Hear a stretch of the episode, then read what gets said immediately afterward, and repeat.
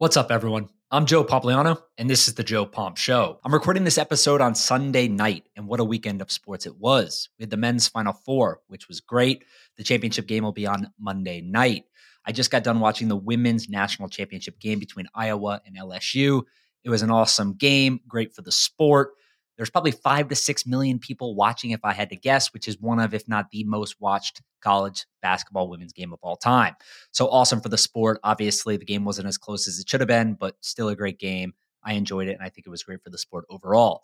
News also broke tonight that WWE is going to be acquired by Endeavor, according to CNBC. They're going to combine the UFC and WWE into one entity and go public with it. So that's something to keep your eye on. I will write more about that and podcast more about that later this week.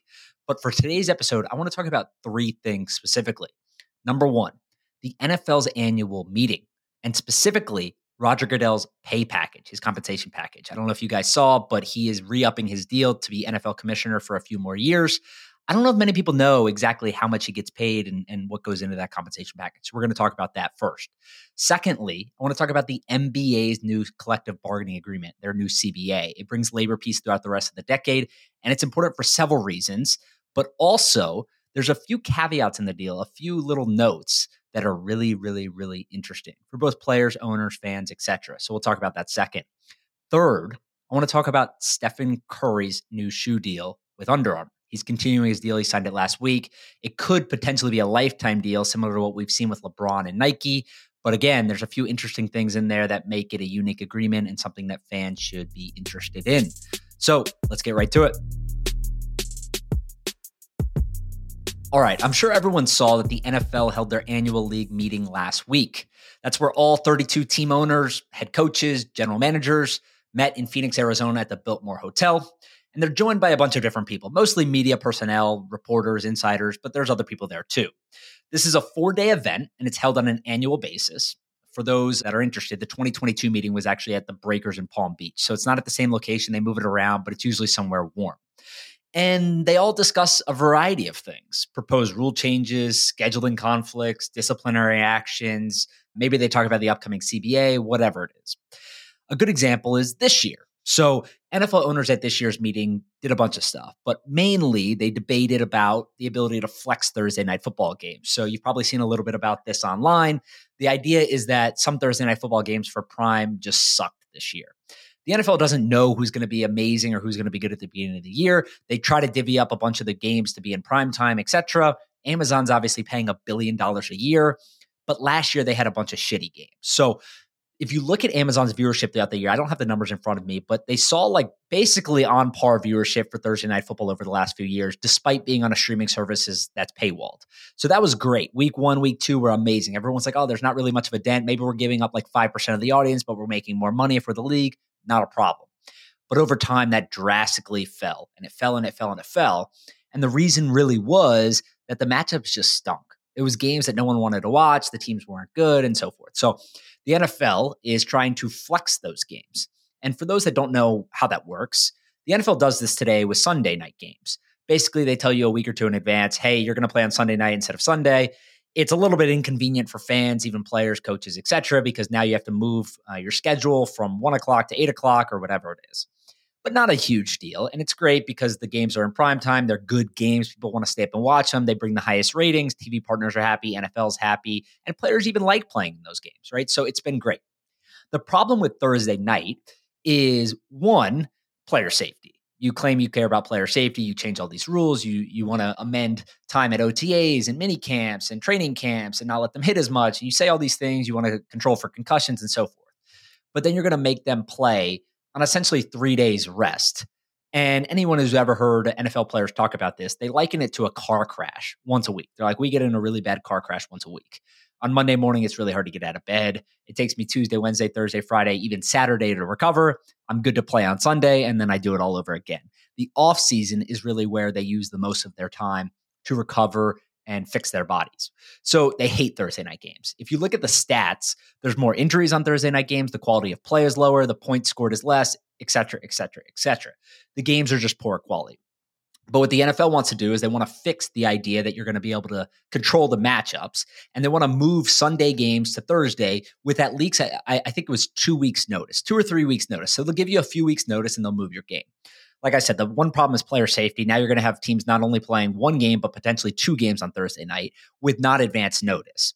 Secondly, what's up with this for the fans, right? John Mara, the the Giants owner, talked about this a little bit, which I was happy to see because he said, How are you going to get people to change this? People were sending in comments to me saying, I live in Brazil, I live in Mexico, I live in England, I live uh, elsewhere, right? And they travel to games, even in the United States. If I live in Florida and I want to go see a Giants game in New Jersey, I fly up there, right? And you have the schedule and you you potentially pay for hotels, you pay for flights, you pay for tickets, you pay for all this stuff. And then two weeks before it can get flexed three days early. That doesn't make much sense, right? It's just terrible for fans. So this was tabled. They actually didn't agree to it. They talked about it a bunch, but they said, hey, we'll look at this later on. We're not going to decide right now. So that wasn't decided on. The second thing they did was they looked at, I think it was 10 or 15 different rule changes. They implemented a couple of them. Like now there's only one cut period for training camp. So everyone will basically get cut after the, the preseason games instead of multiple cuts, a few other things. And then the big topic was the Washington Commanders sale. So there was, wasn't anything officially on the calendar. Nothing's been done. Nothing had to be agreed upon between the owners. Nothing was voted on, etc. But it was talked about reportedly between a bunch of the owners, kind of hush hush. Everyone wanted to know what was going on, what was the price, who might be coming in, what they were thinking, and so forth. But still, I think the most important thing that was going on at the NFL's annual meeting was Roger Goodell's contract extension. So this didn't actually get agreed upon this past weekend. It was reported by, I think, Adam Schefter or Ian Rapoport a few days before the meeting actually took place that they were going to be voting on an extension for Roger Goodell. And I think this is important because Roger Goodell has a super interesting story, not only from a sports business perspective, but anyone who's a fan of sports can look at this and say, wow, that is fascinating. So for those that don't know, Roger Goodell has been with the NFL for more than 40 years. He started as an intern in 1982 after graduating from Washington and Jefferson College, and he was named commissioner in 2006. But here's the craziest part he has earned roughly $500 million as the NFL's de facto CEO over the last decade plus. $500 million. That's more than any NFL player in history. It's more than Tom Brady. It's more than all of these players. He's made $500 million as commissioner. So we know there's not always been positives, but I want to run through a little bit of his story and tell you guys some background for those that may not be as familiar with it. So let's start at the beginning. Roger Goodell was born and raised in Westchester County outside of New York City. He comes from a wealthy family. His father was a, a lawyer in Washington, D.C., and later served as a U.S. Senator. Fun fact he was appointed the replacement as senator to Robert F. Kennedy after he was assassinated from 1968 to 1971. And then he lost his Senate seat in 1970, 1971, and then went and continued to practice law.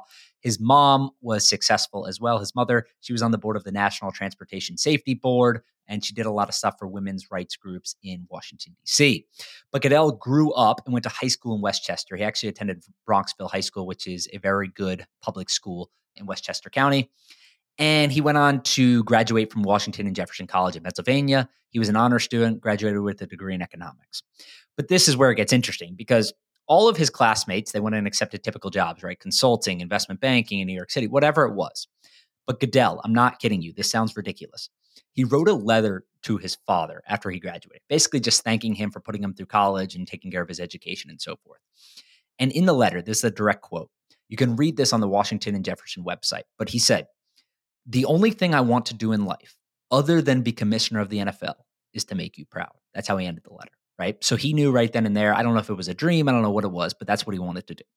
So what did Goodell do? He sent a letter, a typed up letter to the NFL office in each of the league's 28 teams asking for an internship. Now, essentially every team turned him down, whether they wrote back or they didn't, everyone said no. But then he got a letter back from NFL Commissioner Pete Rozelle. And Pete Rozelle was impressed and he offered him a three month internship with the NFL League office. So I'm going to read you the note because he actually, it's been printed out and it's been distributed over time, considering how crazy the story is. So he wrote Dear Mr. Rozelle, I am writing to you in reference for any job openings you may have in your office. Having just finished my undergraduate education at Washington and Jefferson College this past May, I'm presently looking for a position in the management of professional sports. Being an avid NFL fan, I've always desired a career in the NFL. I'm a great admirer of you, and it would be a great honor and pleasure to work for you in any position that may be available. Thank you for your consideration. I look forward to hearing from you. Respectfully, Roger S. Goodell. So he wrote that Commissioner Pete Rozelle got back to him, offered him a three month internship. He spent the summer working for the NFL's public relations staff as an intern. He claims he was essentially just clipping and copying news articles for the team, putting binders together, stuff like that. He then left after that three month internship to work for the New York Jets on a one year internship. So he went from the NFL league office, New York Jets, one year internship, doing similar stuff, right? Basically, league office, whatever it was. But then he returned back to the NFL league office in 1984, and he literally never left again. He spent three years on the PR team back where he was. Then he was named assistant to Lamar Hunt, who was the president of the AFC, the American Football Conference at the time. Then, after those years with Lamar Hunt, Paul Tagliabue was named commissioner, and him and Roger Goodell basically became best friends, right hand man. He held six positions from 1990 to 2001. He was the director of international development and club administration. He was a vice president of operations and business development. He was a senior vice president, and he was an executive vice president. And then, after proving his value and his worth and his work ethic over 17 years, Paul Tagliabue, the commissioner, named him executive vice president and chief operating officer, COO of the NFL in 2000. So he had worked for the league office for 17 years at the time, and he was named COO of the NFL. Now, his main job when he was CEO, Goodell, we're speaking about, he was responsible for NFL Ventures. NFL Ventures managed the NFL's media properties, marketing, sales, consumer products, international businesses, stadium development was a huge one, special events like the Super Bowl, and strategic planning. And Goodell accomplished a lot. A lot of people took notice. He led expansion and realignment efforts, he did stadium development. He was a key player in the launch of the NFL network, and he managed negotiations for not only media deals, but the CBA with the NFLPA. So basically, when you look at what the NFL has to do on an annual basis and things that are the most important, he was involved in all of them from the CBA to media deals to realignment to stadium development to media with the NFL network. He was involved with all of that. So when Paul Tagliabue announced his retirement in 2006, the choice was pretty clear. Roger Goodell beat out four other candidates and was unanimously approved by the owners as the eighth commissioner in NFL history. At the time, Robert Kraft, who is the owner of the New England Patriots, said Roger got his MBA from NFL commissioners Pete Rozelle and Paul Tagliabue. That's not a bad education. So the past 17 years as commissioner have been full of ups and downs for Roger Goodell. I think most people know this. Generally speaking, most NFL fans and players don't seem to really like him all that much. I don't think that's a hot take. I think most people probably understand that. But there's a few reasons for this, in my opinion. One, Goodell implemented a much stricter personal conduct policy for all NFL employees in 2007 when he took over. He essentially became the judge, the jury, and the executioner for all conduct related issues. And it enabled him to hand out some of the harshest punishments in sports. But they weren't only harsh, they, they were inconsistent, we'll call them, right?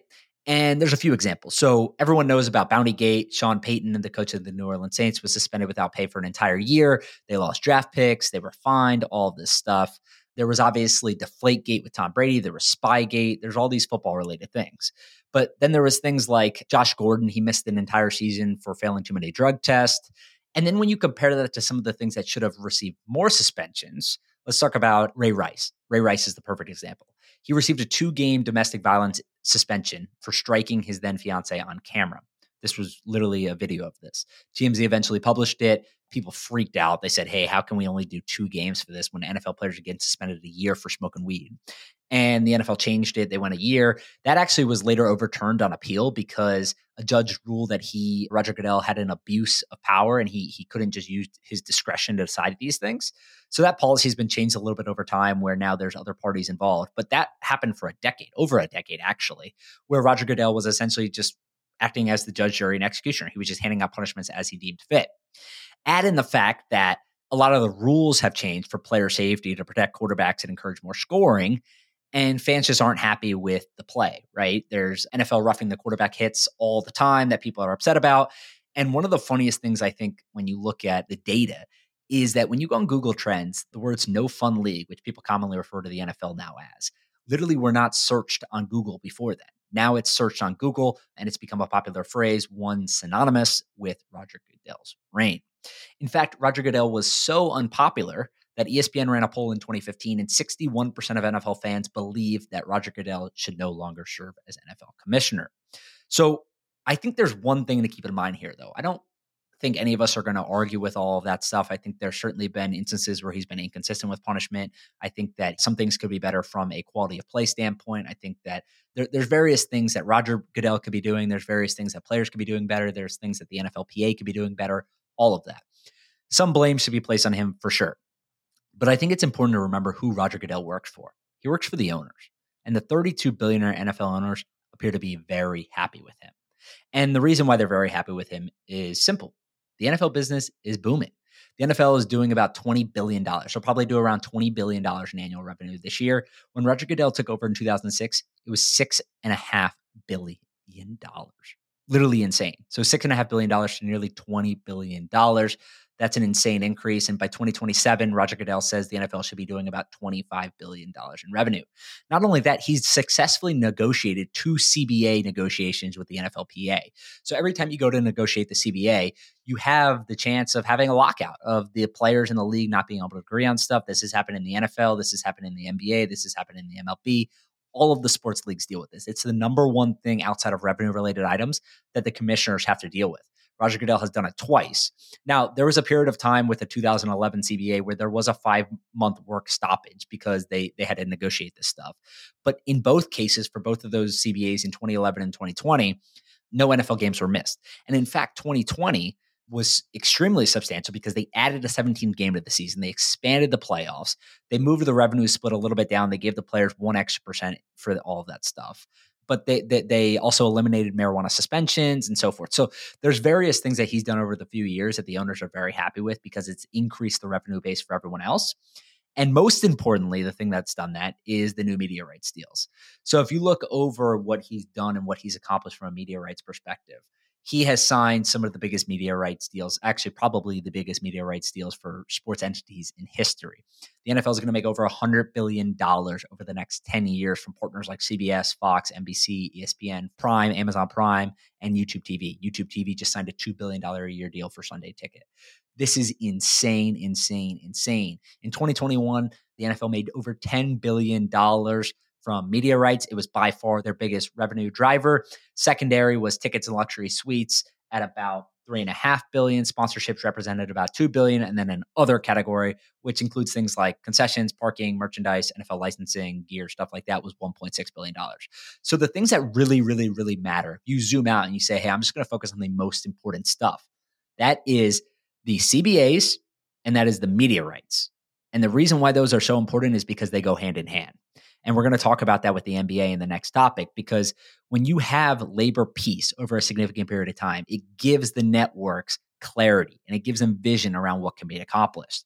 So, with all of that said, I want to get back to his salary and his compensation package because that's really where he's earned his money. It's been through the media deals, the expansion of revenue, what these franchises can now sell for. We're talking about the Washington Commanders, a franchise that has been terrible over the last few years, decades, really. Dan Snyder has been objectively one of the worst owners in sports. That's a $6 billion franchise, a $6 billion franchise. You don't need to win. You don't need to do any of this stuff. They have national media deals. All the teams split the money and they're a 6 billion to seven billion dollar franchise. And there's people lining up out the door to buy them. There's three, four, five, six bidders that are going to bid on these franchises because of how valuable they are. You're looking at the Dallas Cowboys. That franchise would sell for over $10 billion today, right? Like these are just such valuable entities. And Goodell has made a bunch of money because of that. So the NFL used to be uh, used to have tax exempt status, and they voluntarily relinquished that in 2015. And part of the reason why they did that was certainly public pressure. People have said, hey, why are you guys enabling them, the government, to get these tax advantages? They're obviously a sports league, they should be for profit, they make money, all of this stuff. But one of the reasons why they did that, in my opinion, they've never directly said this, is to shield executive pay because all of that was public. So Roger Goodell, over the last decade plus, has reportedly made, when you add up every single year of those public records plus what's been privately said over the last few years, he's made about $500 million in total. $500 million. So he's been making about $60 million a year plus bonuses. So the New York Times did a report, I think it was in 2021, basically saying that he was making over $100 million a year because of his ability to negotiate those new broadcasting deals. And this is not just salary he has a bunch of other stuff written into his contract. His contract once went viral, the negotiations around his contract, because he was asking for lifetime health care for him and his family. He was asking for lifetime use of a private jet. And everyone around the NFL was like, hey, what the hell, man, dude? Like, you know, The players don't even get health insurance, and you want that. And some of this stuff has been written into his contract. I don't know about the life insurance, but or the health insurance, but I know that he has access to a private jet. He pays the NFL back when he uses it, but he can use it at any time, and he basically pays for fuel and the pilots and everything like that. So he has made a boatload of money. And to be honest, it's kind of deserved. You can, you know, say, hey, look, all these other guys would come in or girls and they would do the exact same thing. He's not special, whatever. But commissioners across sports, NBA, NHL, whatever, they all make a lot of money. They make 20, 30 million dollars, potentially even 40 million dollars if you're talking about Adam Silver or someone else like that. So they can make a lot of money. So it's not surprising that he would make 60 or 100, a lot of it based on performance and stuff like that. And when you look at $60 million of annual salary against the league's $19 billion in annual revenue, that's 0.3% of the league's revenue base right now. It's not that much, right? So it's a small percentage given what he's done. He's been extended four times. It looks like he's going to be extended a fifth time now as NFL commissioner.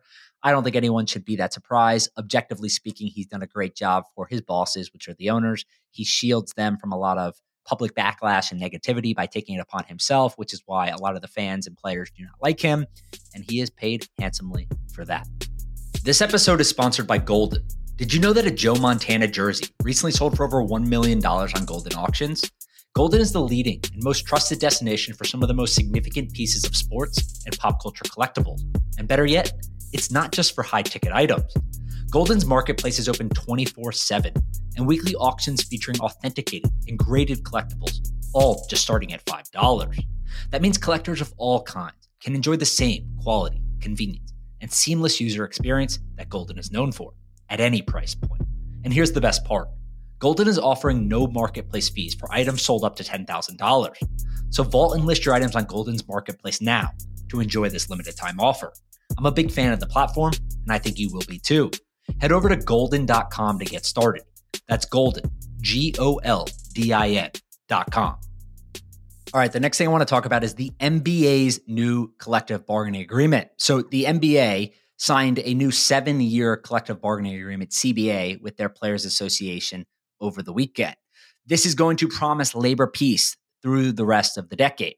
And as I mentioned in the last segment about the NFL, this is super, super, super, super important. The NBA has a new media rights negotiation coming up. They're looking to triple the money reportedly from $25 billion deal to $75 billion deal.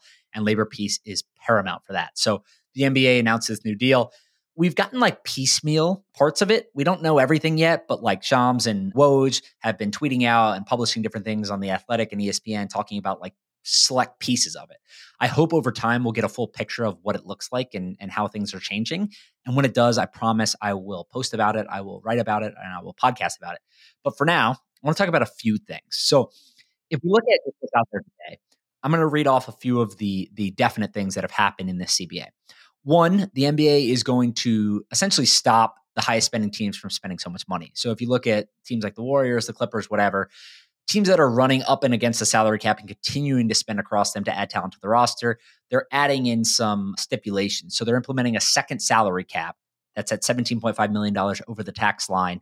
And teams will start losing basically mid level exception players. They won't be able to use cash in trades. They'll have to move first round picks uh, or they can't move first round picks that are seven years away.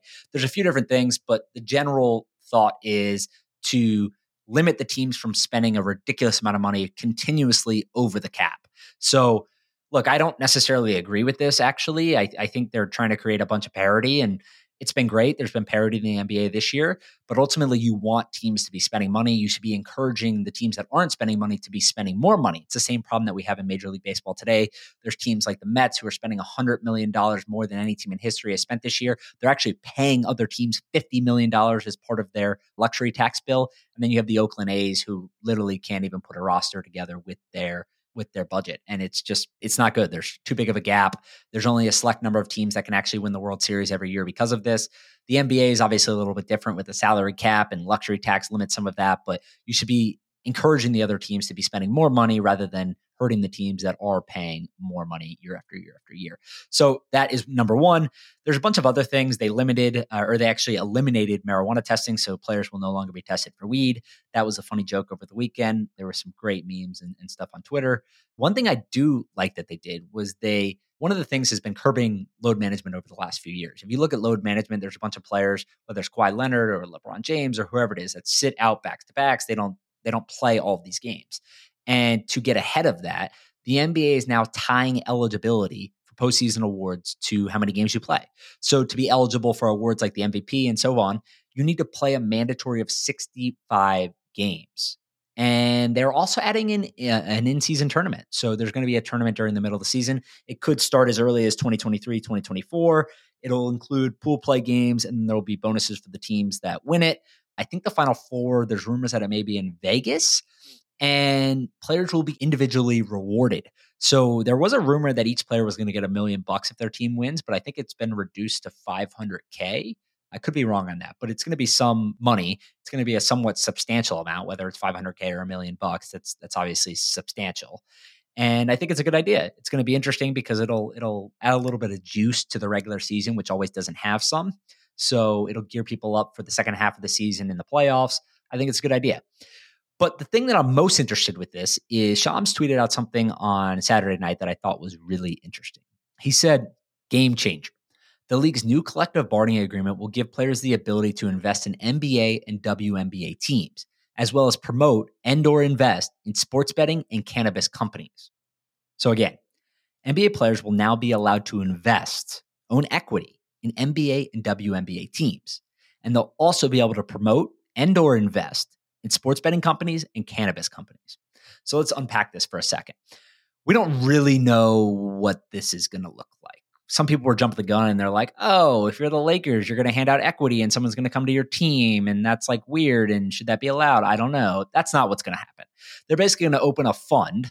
And similar to the way the NBA does it today, you're going to be able to allow to make private equity investments through the NBA Players Association's fund. So the NBA PA, I'm assuming, is going to go to a team like the Sacramento Kings, who have already sold the number of these stakes, and say, we want to buy a 5% stake in your team. And then they're going to go raise a bunch of money from the players. And the players are going to be able to own equity in that team through a vehicle, but they're not going to own it directly. And they're not going to go play for a team for equity. I don't think that's going to happen. I think that would create a bunch of unnecessary headaches for the league office. So that's number one. We'll see more details on that, but I imagine that's how it's going to work. Number two is sports betting and cannabis companies. This is like a weird line, right? Everyone was tweeting, oh, what could go wrong? What could go wrong? Now, players, I don't think they're going to be like intentionally trashing games because FanDuel has a lot of money on one side of a bet and they're playing the other side. Like, there's just not that much power over them. I don't think they care about that stuff. But I do think that this was probably done because if you look at what's happened in the NFL and other places like that, this is revenue that's been additional that players have been completely secluded from. And they, they've been criticized. The leagues have been criticized for taking as much money as they are. The NFL is a perfect example, right? Calvin Ridley was suspended an entire year, gave up millions and millions and millions of dollars in salary. And the NFL is out there signing deals with all these different sports books. There's commercials everywhere. There was billions of dollars bet on the Super Bowl, and the NFL is directly benefiting in their pockets from all of this stuff. Now, the the players still can't bet on games. That's not allowed. And the NBA and the NFL and all the other leagues are going to take that seriously because the integrity of the game is the most paramount thing that there is. So we'll see what happens. I actually don't really think this is as huge of a deal. Like, sure, maybe there's some players that go sign endorsement deals with FanDuel or DraftKings or whoever it is. There certainly will be if they're allowed to but I don't think that there's going to be anything outside of that. It's it's strictly regulated. The the NFL knew immediately when Calvin Ridley was placing bets. Like there's there's protocols that are in place for basically all of the sports books to notify the leagues. There's people at the leagues that are watching this stuff. If you're a professional athlete and you're listening to this podcast, do not bet on games. You will get caught. You will 1000% get caught. The NFL caught Calvin Ridley very quickly. They were alerted through it through their own internal measures plus the sports book. And the same thing will happen in any of them. Don't bet on the games. It's stupid you'll get in trouble, you'll lose your salary, and so forth.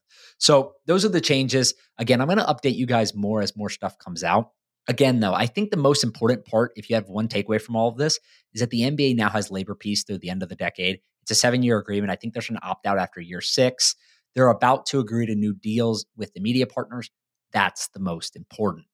The Players Association also got a little bit of additional income. They got some stuff included in basketball related income. You'll you'll hear it referred to as BRI, which is important because that gives them a little bit more money to split up amongst the players. But at the end of the day, the media deals are what's going to make the big difference. When the NBA's they agreed to their last media deals in the 2000s, franchise valuations doubled. And that's what's going to happen again. I fully believe it. I've written about this, I've talked about it, I've tweeted about it, so forth. Valuations are going to rise a lot, and the players are going to benefit from that. So I think that this is a good sign for the players. It's a good sign for the league. It's a good sign for the owners. It's a good sign for the fans. It's a good sign for the media partners. People should be happy about this, and we'll see what happens over the next seven years. This episode is sponsored by SoFi. SoFi is the all in one finance app helping you bank, borrow, invest, and save. SoFi's mission is to help members achieve financial independence and realize their ambition all in one app. It's the single app you need to get your money right. I'm a SoFi member and I love it. SoFi is legit and they comply with the strict regulatory standards of the FDIC, so you can be sure that your money is safe. Visit SoFi.com slash Joe Pompliano to learn more. That's SoFi.com slash Joe Pompliano. All right, let's get back to this episode. Okay, the last topic for today's podcast is going to be about Stephen Curry, Golden State Warrior star, signing a renewal extension of his agreement with Under Armour. So, Nick DePaula at ESPN tweeted about this and broke this news on March 30th. I think it was Friday. And he said that Stephen Curry signed an agreement with Under Armour that extends beyond his playing days and into his retirement. The exact terms were not disclosed, but the new agreement could be one of the richest ever endorsement deals in sports once annual base pay, stock equity, royalties on signature products, and on court incentive bonuses are tallied. So, again, numbers weren't thrown out. Stephen Curry was reportedly making about $20 million a year before this on the previous deal. Now, Under Armour is giving him a new deal that could potentially become a lifetime deal if they hit significant milestones within the agreement, both on Under Armour side, but also Stephen Curry's side. So, for those that aren't familiar, Under Armour launched the Curry brand in 2020. They initially partnered with Stephen Curry in 2013. There's this famous story about how Nike went to go pitch him, and not only did they say his name wrong, but they had a slide in the presentation that still had Kevin Durant's name in it. It was basically just a reused presentation that someone put together. He felt disrespected. His dad was in the room, Dell, and he basically said, We knew they didn't care. We tuned them out from there. We were done. We were leaving, whatever. So he signed with Under Armour in 2013. Under Armour in 2013 was like, you know, becoming more popular, but they were not the big dog. They certainly were smaller than Nike, Adidas, and all these other businesses. So people were a little bit shocked. They didn't have this big basketball division. Curry was their guy. This was before he was MVP. This was before he won the finals, before any of that. Curry blows up, of course. Under Armour is extremely satisfied with it. They end up making him the president of the Curry brand in this latest deal, but the Curry brand was was born out of Stephen Curry's career, right? Like his unhappiness with Under Armour is the easiest way to think about it. They had been partners for seven years. In 2020, he went to them and he said, Hey, look, there's been a bunch of things going on with your business. You've switched CEOs three or four different times now. The stock is down tremendously, maybe 50, 60% from its all time high. The basketball division, I'm holding you guys up. I want to do more. I want to have a business like Michael Jordan has with Nike. And that's what they gave him. They launched the Curry brand. They're allowing him now to sign other athletes. He's on his 10th signature shoe with Under Armour, which I think only a couple athletes, maybe you know less than 10 basketball players in history have gotten to their 10th signature shoe. So it's been extremely impressive. He's made $473 million in his NBA career. So if they're signing an agreement that could be worth more than that, LeBron reportedly signed a billion dollar deal with Nike for the rest of his life. Stephen Curry is probably going to get somewhere between 500 million and a billion dollars too, right? Like that's just, you know, how it works. He has one of the best selling basketball shoes in the world. And I really think the important part here is that Stephen Curry's brand and Under Armour's brand, I believe would be even bigger if Kevin Durant didn't go to Golden State. And there's been some people in the media that have talked about this in the past. The idea that shoe brands like Nike and others have a lot more power in the NBA than other people think. And when you look at just kind of what happens on a shoe deal, you're LeBron James. You sign with Nike when you're 18 years old. LeBron James is going to retire in a couple of years. He's been with Nike his entire career and he has signed a lifetime deal. So from 18 until the day he dies, he has a deal with Nike. How many times has he switched teams? How many teams has he played for? He's played for the Cavs, he played for the Heat, he played for the Cavs, he plays for the Lakers. He's played for a few different teams. He continuously switches. Other players do it too. Kevin Durant, He's with Nike. How many teams has he played for? He's played for two teams this season alone, right? So the reason I say that is because these players are with their shoe brand longer than they're with their team. Not only are they are they are they with their shoe brand longer than with their team, in a lot of cases they get paid more money. Again, LeBron James, he's going to get paid over a billion dollars throughout his entire career by Nike. How much has he made in NBA salary? Not a billion dollars. He won't make a billion dollars in NBA salary. So your loyalty, the question is like, where does it lie? Does it lie with your shoe brand? Does it lie with your team? What is your focus on? And a lot of people in and around the NBA will tell you that Nike was very happy when Kevin Durant went to Golden State because Stephen Curry was this star. He was this up and coming guy. They stopped saying, Hey, I want to shoot like Kobe. I want to shoot like Michael. I want to, and kids were literally yelling. I, I know they were yelling Curry, right? When they shot something in the trash can. He was becoming that player that was just so popular that he was transcending the sport. So Nike was able to diminish that a little bit when it came to Curry and Under Armour. And not necessarily that Nike was worried that Under Armour was going to take them over, whatever it was. But when you think basketball, Nike wants you to think of them. They don't want you to think of Steph Curry. They don't want you to think of any of these other athletes that have other shoe deals. They want you to think of Kevin Durant. They want you to think of LeBron James. They want you to think of their athletes and their teams and their shoes. So that was a big piece. And what we've seen over the last few years is, is Curry obviously broke the three point record, and he's one of the best players in the NBA today. But Under Armour as a business has not done amazing. I'm looking at, I just pulled up their stock price right here. So he signed with them in 2013. Let's call it, you know, their stock was trading anywhere between like 10 to $20 for most of 2013. It then went up a bunch. In 2015, September 25th, 2015, it hit $53, which is essentially around its all time high. The stock's down 82% since then. 82%. Their market cap is $4 billion.